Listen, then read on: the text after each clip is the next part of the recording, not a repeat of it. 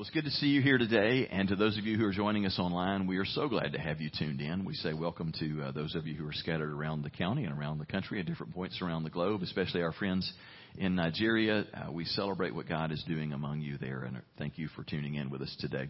We're in a series right now, just a little four week series uh, from the book of Jonah about God's mission for your life. And so if you've got your Bibles, I'll go ahead and invite you to turn with me there to Jonah. And if that is unfamiliar territory for you, I'll invite you to turn to Matthew and turn left 20 pages.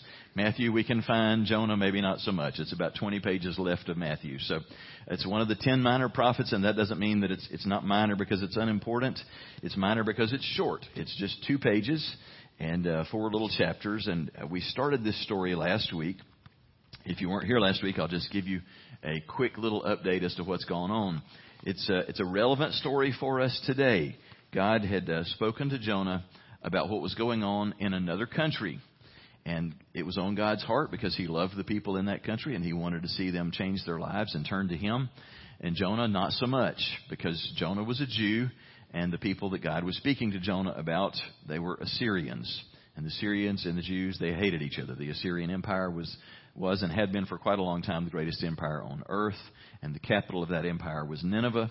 It was a beautiful city. At that time, it was a modern city of 120,000 people, but they were brutal people. I mean, if you just think of some of the, the worst regimes of, of modern times, whether it be the Nazis or the Taliban or ISIS or whomever, this was a group of people who were like that. The things that they did to their enemies, the things that they did to the people who they had conquered and, and were subject to them, we don't even want to describe them in church because it, it would turn your stomach. They were they were that kind of brutal people, and so they had had multiple battles with the Jews, and so it was clear there was just all kinds of uh, national and racial hatred between these groups. God was burdened for these people. He didn't hate them. And so he speaks to a Jewish guy 550 miles away and says, I want you to go and I want you to preach to them and I want you to call them to repentance. And Jonah is like, no way. I don't like those people. I don't want anything to do with those people. I'm a country boy. I'm from a small town, and you're calling me this big city. I'm not doing that. And so God's calling him to go due east, 550 miles. He immediately heads, jumps on a ship that's headed 2,500 miles due west to the far end of the world that, that they know of in that day. And of course, en route, God intercepts him. God ordains a storm that's so bad that it's about to sink the ship. And the sailors on board are freaking out because they've never seen a storm this severe. And in desperation they start rolling the dice to try and figure out who is the person that has brought this thing on them. There must be something supernatural in this. And they realize Jonah is the man. And they look at him and say what have you done that you have brought this on us? And Jonah knows the whole time that he's the source of trouble such a, a great reminder in chapter 1 that our secret sin, our secret baggage will always put at risk and cause suffering for the people who are around us. That was true for Jonah. And uh, so he said, It's me. I'm running from God. And if you'll just throw me off the boat into the sea, and I'm sure he's thinking, I'm, I'm just going to drown and that'll be the end of me and that'll end the storm. He said, It'll save you guys. They don't want to do that, but in desperation, they finally throw him overboard, and immediately the storm stops. Everybody's going to be saved as a result of this. And it's funny, they literally, apparently are saved, not just from the storm, but they begin to worship God and honor the God of Jonah, the one true God. They are so amazed by this thing that's happened. And in the final verse of chapter 1, it says that God had appointed a great fish to swallow Jonah. That's such a, powerful little line there because that word appointed, we said last week, it means custom made. God loves to create custom made solutions for our problems. He is the master at custom making exactly what we need to deal with the obstacles that we just can't imagine getting around. And so that's what has happened at the end of chapter 1 is it concludes with Jonah suddenly swallowed up by a giant fish. And so today we're going to jump into chapter 2 and we'll begin in verse 1 where it says, From inside the fish, Jonah prayed to the Lord his God. He said, In my distress, I called to the Lord and he answered me. Now for eight verses, we're just going to be reading a portion of his prayer. From deep in the realm of the dead, I called for help and you listened to my cry. You hurled me into the depths, into the very heart of the seas and the currents swirled about me. All your waves and breakers swept over me. I said, I've been banished from your sight. Yet I will look again toward your holy temple. The engulfing waters threatened me.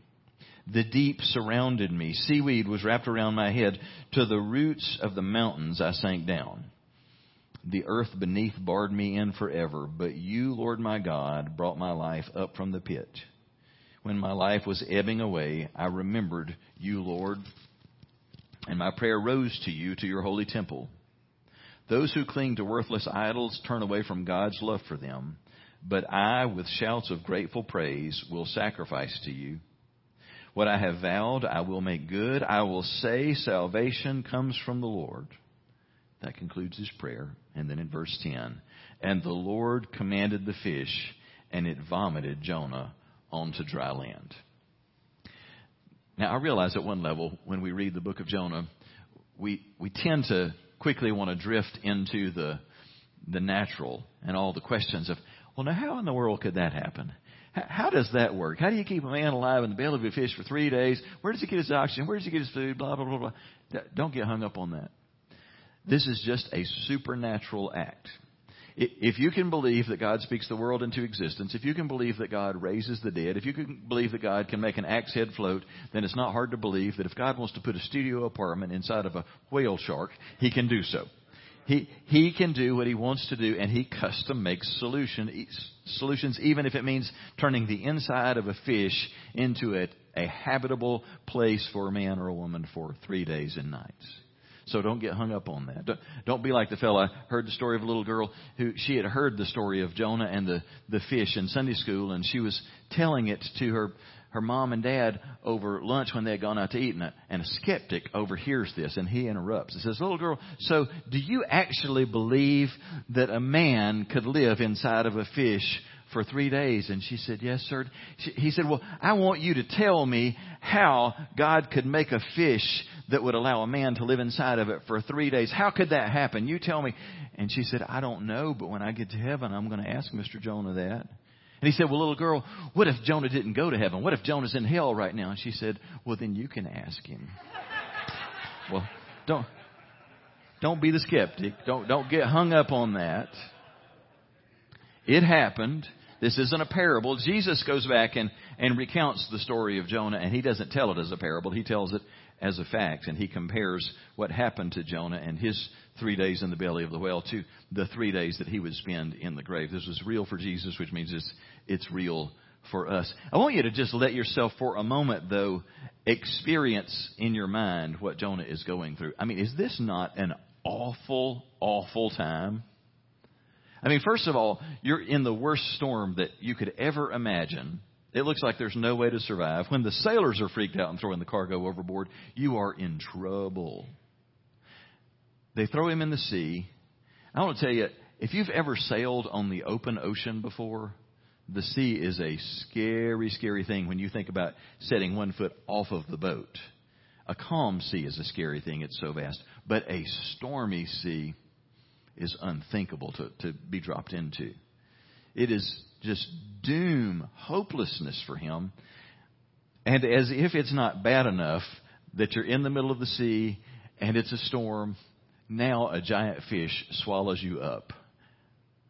Can you imagine the terror of that moment? It's not like God gave him notice and said, Hey, good news, I'm fixing to bail you out. No, he's fighting for his life. He's choking. He's gasping. He's describing in his prayer seaweeds wrapped all around him. He knows every breath is probably going to be his last. And now, can you imagine? Did, did y'all watch Jaws? I mean, do you remember?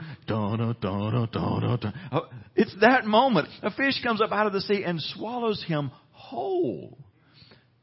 Don't you know at this point he's just hoping he's dead, that he's just wanting it to be over with.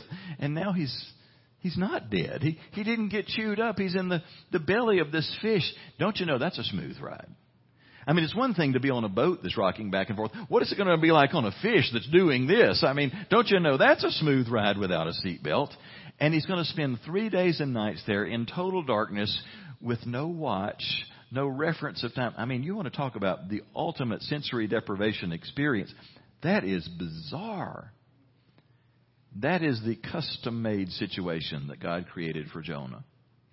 And he goes from a place where he's been running from God to a place of just, I guess, depression and despair where he's just gone down below to sleep through the storm, knowing I've caused this and I don't know what to do, to a place of resignation, just throw me in the sea and let me die. And now God won't even let him die. Can you imagine how just utterly terrifying and hopeless this must have felt? Swallowed up in the middle of the sea, in the middle of a storm. I want to ask you, have you ever been in a place in life where the circumstances of life seem to just swallow you up? Where you feel swallowed up by the vastness of your financial challenges or a, just a difficult relational situation that just seems to engulf every part of your life where there's some problem. Maybe it's just an ongoing huge problem with one of your children or a major illness and just physical stuff that's going on. Maybe it's a battle with depression, fear, or anxiety that just seems to engulf every part of your life, but it seems to have swallowed you whole and it's holding you in a dark place. With time, discouragement, depression, defeat turns into despair and hopelessness. Now, I hope that's not where you are today. But the truth of the matter is, some of us in the room, some of watching and listening online, that's where you are now. And in reality, all of us at some points in life are going to feel a sense of hopelessness. And what I want to do today is take a few minutes to consider from the scriptures some practical things that we can do when we're in those dark, desperate, and hopeless situations to find hope and to press on through and land at a much better place. Because here's the good news, and we'll get to this next week. I want you to be here next week because not only are we going to next week celebrate the coming together of the two churches, but we're going to get a look next week at uh, what happens when God gives you a second chance and what you do with that second chance. Don't you just feel like, Brad, God's giving our churches I don't know if a second chance is the right term, but it is just like a second wind that He's giving us. And we're going to see stuff that you may not have noticed before that's going to be so encouraging next week that I want you to be a part of. The point is, immediately following the darkest time in Jonah's life comes the most fruitful, incredible season of his life immediately after this little season of three days of total darkness. So we're going to look together now, if you want to pull out your outlines, at five things that we can do, sort of five steps in moving beyond hopelessness. And, and the first one is simply this. When you hit rock bottom, look up and cry out to God. It begins with the three most important words here. Then Jonah prayed. When he was at the bottom, he prayed to the Lord his God from inside the fish. He says, I cried out to the Lord in my great trouble, and he answered me. Now, I, want to just be honest about this. I, know you expect a preacher on Sunday morning to tell you when you're in distress, pray to God. Like anybody was shocked to hear that. But, but here's the thing about it. It's my observation that when we're in crisis, when, when you're in the, the shocking, distressing moment that's fight or flight, the adrenaline's pumping, you, you don't know if you're going to survive this, if your loved one's going to get through this. You're, you're in that moment of crisis. We naturally pray then, don't we? I mean, don't, don't you find it really pretty instinctive to cry out to God in those moments? Yes, we, we tend to do that if we're, if we're followers of Jesus. But what I've observed is when we get beyond the adrenaline, when we get beyond the crisis and we're actually in that place of gloom, discouragement, depression, despair, hopelessness, we no longer feel like praying. Prayer is the least instinctive thing that you will do.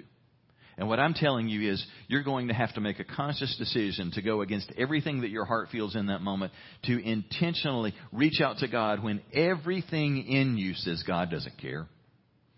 God isn't listening. Your prayers aren't getting as high as that ceiling. They're not going to change anything. That's when you need to pray. And I'm not talking down to you when I say you need to pray. That's when I need to pray. I remember so well going through the darkest season of my life and knowing that God loved me, knowing that I belonged to Him. But I want to tell you, I didn't feel like praying. I didn't feel like reading my Bible. I didn't feel like going to church. I did all of those things because I knew it was what I needed, but nothing felt normal about that. Nothing felt warm, fuzzy, good about that. You know what I observed about that time? My prayers became shorter and more raw than they had ever been in my entire life. But you know the other thing that I observed? I think they became more real than they had ever been in my life.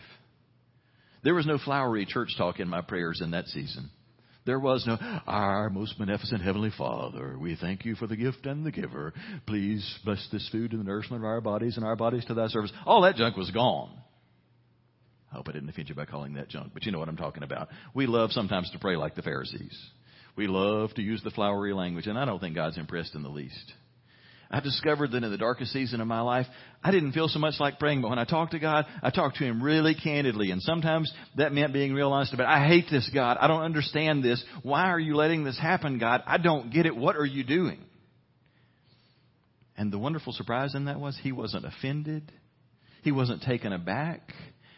And my heart actually felt a real connection with God, even though I wasn't really wanting to talk to Him. I mean, some of that time, I, I'm aware of the love of God, but I don't feel like I'm all that crazy about what God's up to. In our times of, of darkest despair, we do need to pray. And I, I think some of us get hung up on how we feel, but some of us get hung up because our thinking is wrong about prayer. Now, I want to take a moment and camp on this because I really do believe this trips many of us up. We, we feel like it just doesn't make any sense we've heard people, we've heard Christian people say, essentially, whatever's going to be is going to be. Whatever God wants, that's what's going to happen. And, and that's so far off from how life really plays out so much of the time. We, we get messed up in the head in how we think about prayer. And so we feel like, my prayer is not going to make any difference anyway, because whatever God wants to happen is going to happen anyhow. So why pray about it? And I want to clear something up for us. When you and I pray, we're praying into one of three conditions. And the problem is you don't know which condition you're praying into. Think of it this way. When you pray, there is on one end of the spectrum a set of conditions that you may be praying about a situation where, regardless of whether you prayed or not, it was so important, God just already decreed the answer is yes. That is going to happen.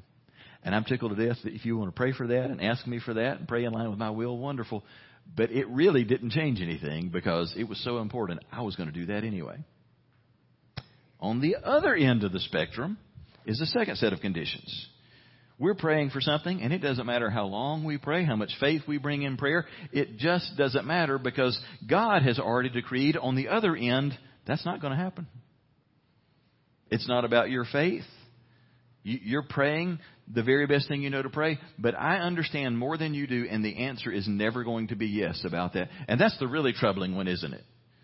Because sometimes we could make sense of it after the fact and go, well, I get it. Now I see the big picture why that didn't need to happen. God had a better plan.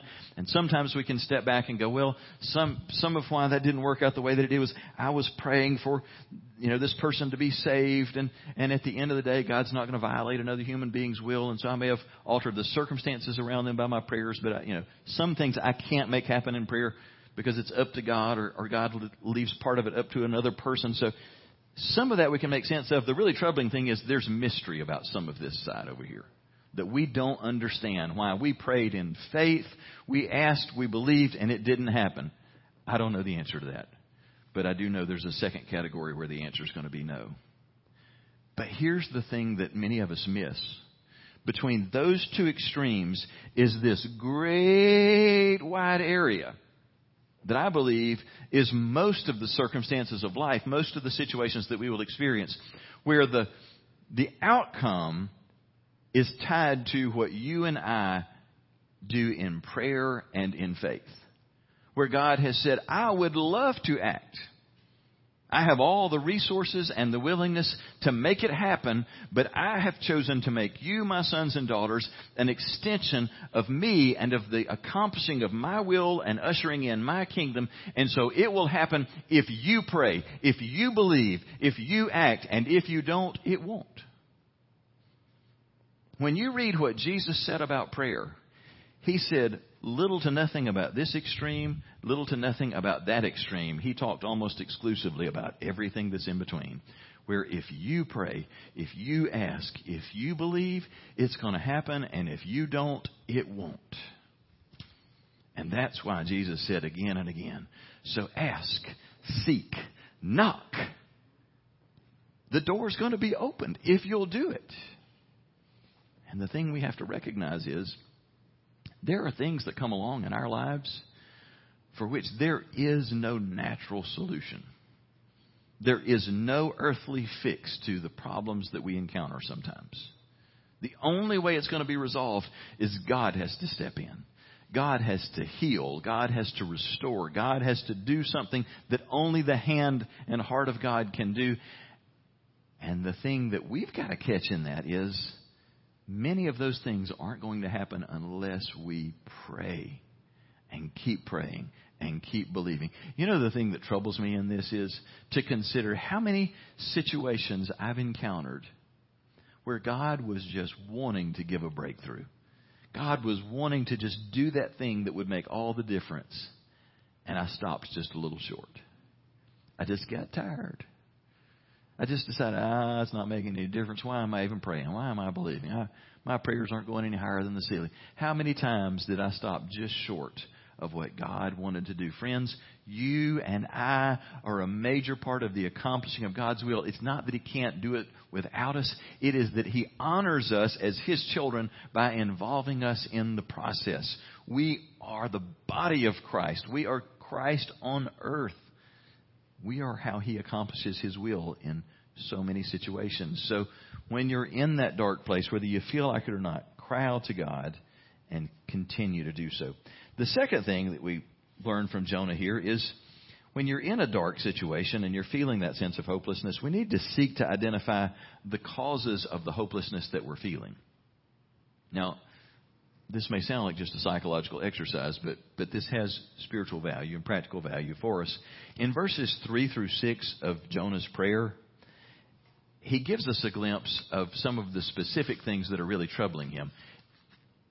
Do you ever have those times when you're you're on the side of things that I'm talking about where it's it's dark, it's gloomy, you're you're feeling this heaviness and yet if I ask you in that moment, What's the root of this? what's causing what you're feeling? Do you ever have times where you'd be like, I don't know. I don't know why I feel this sense of being anxious or, or dread or just so down. I don't know what it's coming from. It's a healthy thing to stop and go, what is it that's driving my sense of hopelessness or, or just being so down? Jonah points out a half dozen different things that can be the source of our hopelessness. I'm not going to teach through these. I'm just going to speed through them. I want you to notice I'm just taking phrases from each of verses 3 through 6. The first cause is this feeling like I'm in over my head. Well, Jonah's there literally, isn't he? He says, You cast me into the deep water. Well, in life, when you feel like you're in the deep end and your circumstances are way beyond your financial resources, your abilities to, to cope or to get past that, that'll cause this kind of feeling. Secondly, feeling like I've hit rock bottom. He says, I sank to the bottom of the sea. I wonder if God let Jonah, I mean, wouldn't it just be kind of so fitting for how things work in our lives? If God let Jonah just flail around for as long as he had strength to flail around to save himself in the waves and all, and finally just let him get to that point where he didn't have any strength left to kick or to, to paddle, and he's finally going down for the last time. Because, I mean, it's, it's what he sounds like he's describing. I sank to the bottom of the sea. He's on his way down. He knows now he is dead. And that's when Orca comes along and grabs him. He's at the bottom moment of his life. You ever had that feeling? I never dreamed I'd sink this low. I never dreamed that I would make decisions like I made and get to this place. The third thing is feeling overwhelmed or powerless. he says, Everything was turning around me. I was engulfed by powerful waves that overwhelmed me. Do you ever feel out of control? Do you ever just feel like you're being pushed around by people and circumstances, but you're just drifting without direction? The fourth one is feeling rejected or lonely. He says, Then I thought I've been banished from God's presence. That's a terrible feeling, isn't it?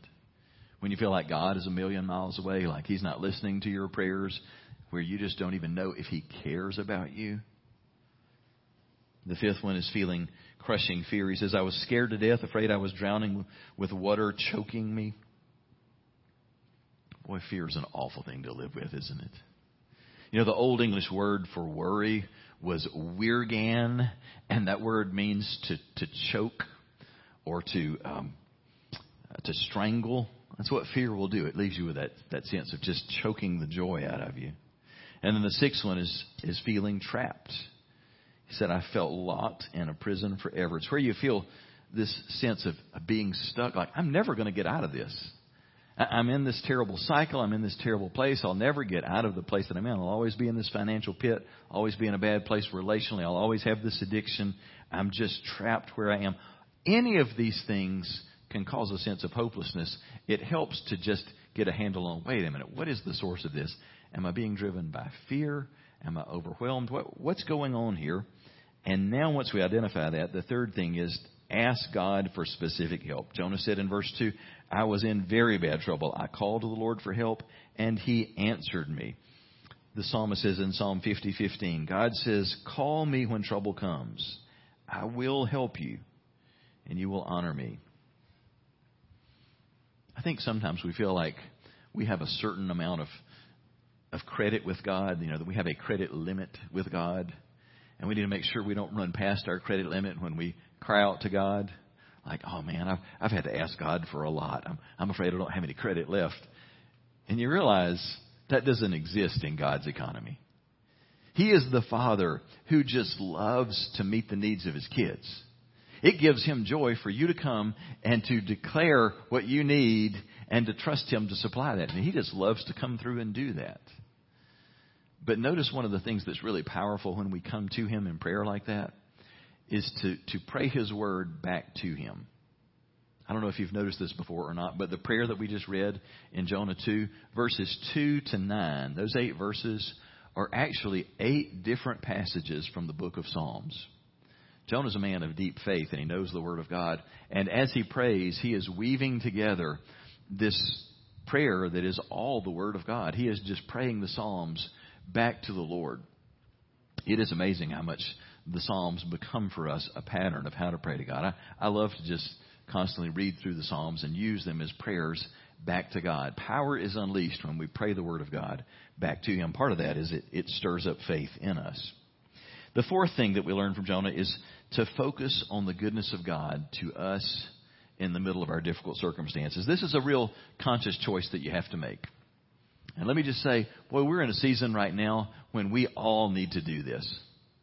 Anybody in the room besides me just sick to death of of all of the bickering, the fighting, the gloom and doom. We want to fight over politics. We want to fight over racial issues. We want to fight over mask or not to mask, hydroxy or not hydroxy. I'm sick of it all. I mean, I'm just, I'm at that point. Don't talk to me about, you know, getting militant about one thing or another. I'm just sick to death of it. And the, I really think that the enemy's goal in all of this stuff is to just get us so worn down that, that we become overwhelmed and, and hopeless that it's just every direction we look. It's just, it's conflict, it's negative, it's gloom. The future looks so gloomy. Man, we just need to take a step back. Maybe take some days off of social media, some days away from the news, and just change the channel of our mind and focus in on the goodness of God. Tony and I'm reminded of uh, several weeks ago when the Lord gave you a dream or a vision about that, that whole deal with the suspension bridge and all of the, the scary stuff going on, but just the, the direction that we as a church just need to stay focused on Him and keep our eyes on Him and stop focusing on everything else and just it is about the goodness of God. It's amazing how much that changes your perspective. Brad, it's the charge that you were giving to us this morning with everything that's happening to just pause and remember. But Jesus is still Lord. His kingdom still wins. We're on the winning side. The kingdom of God isn't trying to just hang on for a few more days or a few more years until Jesus comes back and wipes out all this bad stuff. No! We are the representation of Jesus in the world. We walk full of the Holy Spirit. We walk with the power and authority that Jesus had. You don't scare us with disease. You don't scare us with talks of riots. You don't scare me by telling me this person or that person is going to be president. Do you think for a minute that that is going to hinder the advancement of the kingdom of God? How dare we get all worked up in a lather over politics? Who are we? We're made of stronger stuff than that. Jesus was never wringing his hands going, Oh my goodness, have you heard who the next Caesar may be? What is the kingdom of God going to do? How will we hold on until everything comes to its conclusion? No! The kingdom of God is advancing forcefully. And we get to be a part of that. And the kingdom of God ushers in justice, provision, righteousness, and compassion, and we get to take part in all of that. It is the goodness of God being expressed in our lives. Sometimes we just need to change the channel, literally and mentally, and just decide, I've got to focus on what really matters here. And right now, I want to tell you this. What CNN and Fox tell you is not the main thing that matters right now. What Jesus is saying and doing is what matters right now. Right now, CNN and Fox are keeping each other in business by stirring up all that is frightened and wicked in us. You realize that, don't you? They are, they are working off of our, the worst part of our base natures to stir up fear and hate, fear and hate, fear and hate. And we run to one extreme or the other, and we fear and hate whoever's on the other extreme. And they work every day to get us clearly on one side or the other. And as the people of God, we should have no part in that. And say, we love everybody on every side of every line. We have an agenda that is way, way, way beyond a political agenda. I'm not saying politics doesn't matter. I'm just saying it is way second to the kingdom calling and agenda that we have. We need to get focused on the goodness of God and the calling of God, the mission of God in the world and in our lives. And it's amazing how much things change. Jonah said in verse 7, My soul gave up all hope, but then I remembered the Lord. Whew. Man, things change when you do that. Psalm 77 is one of my favorite Psalms. It's one of the lament Psalms. Asaph is the writer of the 77th Psalm. He was the leader of worship in Israel, and it's one of those when you read it, if you're if you're not going through a dark time, you may first be a little shocked by it, because Asaph is in a dark time. He is in the dark night of the soul, and he's just being real honest as he opens that psalm about where he is. He's like, you know, I, I tried this and I tried that, and quite honestly, God, I got to the point when I thought of you, I just groaned. I wasn't real happy with you. You wouldn't even let me sleep, God. I mean, at the very least, just let me sleep and get some relief. You wouldn't even let me do that, God. But what he goes on to say in the course of that psalm is, so I got to the place, you know, I asked God some really hard questions. Has God just forgotten how to be merciful? Is God, is his love just clean gone forever? He's asking really hard questions of God. But he finally makes this appeal. He says, I finally decided to remember my song in the night to remember the years of long ago. And then he begins to rehearse those things. You know what? I do remember when. I remember when God did this, and I remember when God did that, and I know that God came through in this situation. And he starts rehearsing God defined history, and you can just hear it in his words. He goes from the lowest point to a completely different point. How does he get there? He makes a conscious choice I'm going to stop thinking only about how I feel and the difficulty of my circumstances, and I'm going to begin to remember God and who He is and what He's done. And even if I can't see Him or feel Him right now, I can remember. I remember how good He's been. I remember His kindness toward me back when. And if He did that and that and that and this for me then, would He give up on me now? Of course He wouldn't. Remember the goodness of God to you. And then, fifth and finally, express gratitude to God in advance. Now, let me make an important point to you here. The difference between gratitude expressed in advance and gratitude expressed after the fact. You know, when you've been in a bad bind, been in a bad place, and God comes through. You were in a financial hole you could never get out of, and then God makes a way and you're out of it. You thought you'd never get a job, you've been jobless forever, and then God gives you the best job you've ever had. Whatever. You know, He He heals the relationship that can never be healed. When you're on the other side of that and you express gratitude to God, that's cool. That's just called thanksgiving.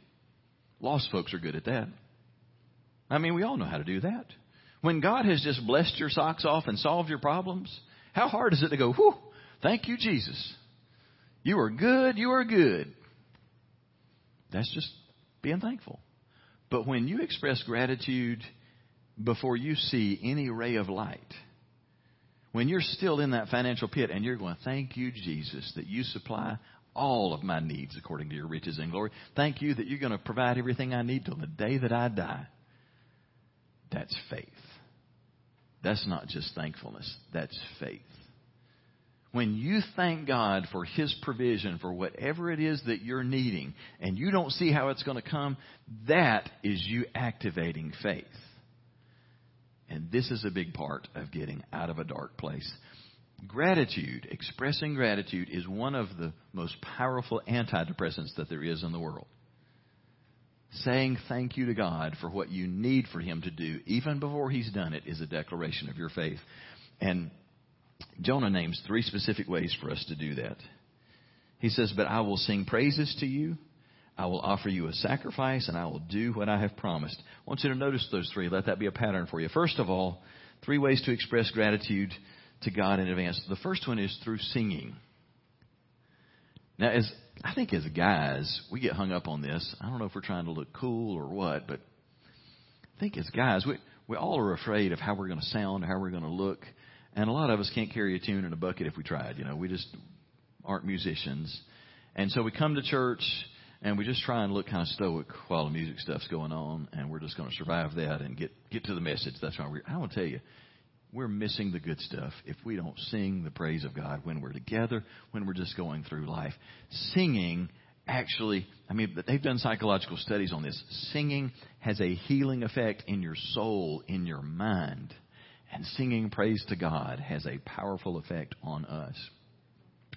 Jackie, she's not here today. She's in Oregon visiting our oldest son. But uh, a week or so ago, she was having a very difficult day. It was not any of her making, but just some stuff landed on her that was really hard. Just one of those days that would challenge any of us. And she was feeling the weight of it. And it was it was almost dark late in the day, and I, I knew she was just stressed out and, and just feeling so heavy about it. And she looked at me and said, I need to take a walk. Now, a lot of times we go for walks together, but the married folks can appreciate that moment. You know, that's that moment when you realize this is not an invitation for us to go take a walk together. That is a polite instruction. Stay seated where you are. I'm leaving to go take a walk. She made that announcement. I need to take a walk. Said, I'll see you in a bit. She heads out the door. And I mean, you could just see it on every part of her. Boy, she was just heavy and stressed. And she stays gone for an hour or more. We've got the little three and a half mile loop that we make in our neighborhood. It takes about an hour. She comes back. She walks in, and it's like a different person's walked in the door. You can just see it on her face. The load has lifted, and like I don't know whether to ask her just let this unfold. So I just kind of let it go, and in a little bit, she she tells me she's like, man, that just made all the difference in the world. She's like, I know if anybody was around me while I was walking, they probably thought I was crazy because she said I just put my headphones in and I just was singing and just worshiping the Lord while I'm going around the neighborhood. And just the longer that I walked and the longer that I worshiped, the more it just lifted off of me. And she said there there was one song in particular that I just kept singing and that just just kept lifting my heart. And it's that wonderful Hillsong song. What a beautiful name it is. What a beautiful name it is. What a beautiful name it is. The name of Jesus. What a powerful name it is. Nothing compares to this. The name of Jesus. And as she just walked the neighborhood, just declaring the goodness of Jesus and the power of Jesus' name, all of that heaviness began to lift. Circumstances didn't change one bit, but her heart and her perspective changed as she sang praise to the name of Jesus. The second thing that you do is you go ahead and, and give show gratitude to him by giving back to God. So much of what stresses us is finances and worry about finances and security. And we carry around all these good intentions about what we're going to do, but I want to tell you one of the best things that you can do, especially when that's what's going on with you, is you just give. And we try and comfort ourselves and say, well, when I get out of this hole, I'm going to be real generous and I'm going to give. And what I tell you, it, I'm telling you is there's no faith involved in that. There's nothing that particularly honors the Lord about good intentions. We express our gratitude to God when in a difficult time we just say, God, because I trust that you're my Father and you provide me with everything that I need. Even when I feel like I'm in a bind, you're not in a bind. So I'm going to make sure, doubly sure that I am generous in this season. And I realize everything I have comes from you and it belongs to you. I'm just giving back to you what is already yours. So it is my joy to say, thank you, Jesus, as I give my tithe, as I give my offerings, as I'm generous with these folks who are in need. Even though I feel like I'm in need, I'm going to be doubly sure to be generous. That is an expression of gratitude and faith. And the final thing is, we express gratitude by recommitting to our mission. Jonah said, and I will do what I have promised. In the belly of the fish is where Jonah finally gave up and said, all right, I'll go preach to those pagans. I'm not going to like it, but I'll do it because you gave me a mission. And so I'll do it. I promise I'll do it. And the thing that I want you to know is God has a calling and a mission for your life, and that has not changed. The devil may have convinced you that God's not going to be able to do much through you and that whatever God's mission for your life used to be has been so scaled back or so altered because of your problems, your challenges. You may be sitting there thinking, well, preacher, you, you just don't know about, about my situation. You don't know about my, my divorce. You don't know about my, my scandal, my bankruptcy, my whatever. You, you don't know how old I am. You don't know how all the physical challenges that I've got. Maybe you don't know how great the grace and calling of God are for you. Maybe the most, most important verse that you'll hear today is Romans 11:29. Hear this clearly. For God's gifts and his call are irrevocable. Everybody say irrevocable. Somebody want to define that for me? That's right. It doesn't get taken back. What doesn't get taken back? Two things. What two things? Audience participation time. This is a pop quiz. The gifts and the call of God are irrevocable. Do you know what that means? Butch, that means if God called you when you were a child, when you were a young man, it hadn't gone away. The gifts that He put in you, the calling that He has on your life, doesn't matter what's happened between then and now. It's still there. Ken, it means whatever God put into you, whatever call He put on your life as a young man is still there as an old man, even if there have been bad choices along the way. The gifts and call of God are irrevocable. What He's looking for is some men and women to say, I'm on board with that, God. Even if I'm not clear about that calling, the answer is yes, sir. And the thing you're going to see next week is the fish is about to vomit Jonah out on the shore in the last verse of this chapter, and he hits the ground running clearly. Which way to Nineveh? Because I got a call on my life, and I got something to do and it's going to usher in the, the fastest, most sweeping revival you're ever going to read about through this guy who had a bad attitude because the gifts and call of God are irrevocable. I don't know where you are in life right now, but I do know this. God has a calling on your life. He has a mission for you. It hasn't gone away. And what He's looking for is willing hearts that say, God, I don't want to miss what you've got. I want to embrace that. I say yes to your calling. Would you join me as we turn to Him together in prayer? Father, you are good. You, you express your goodness in so many ways, but we are honored that you express your, your love and your goodness by calling us, involving us in your work in the world, and we want to be a part of that. Thank you that you reach down to us in dark places of despair and you rebirth a sense of hope and, and a future as we catch a glimpse of you and what it is that you're doing, I pray that in fresh ways you would speak into our lives. That you would renew a sense of calling and of your love and presence. Why don't you just, from your heart, just say, Jesus, I invite you to come in in a fresh way. Fill me. Speak. Send me. Call me. Use me. I don't want to run from you. Oh, Lord Jesus, have your way in our lives. We want to live to honor you. You are matchless. You are, you are good. You are powerful. And there is no name like your name. Today we honor the wonderful, matchless name of Jesus.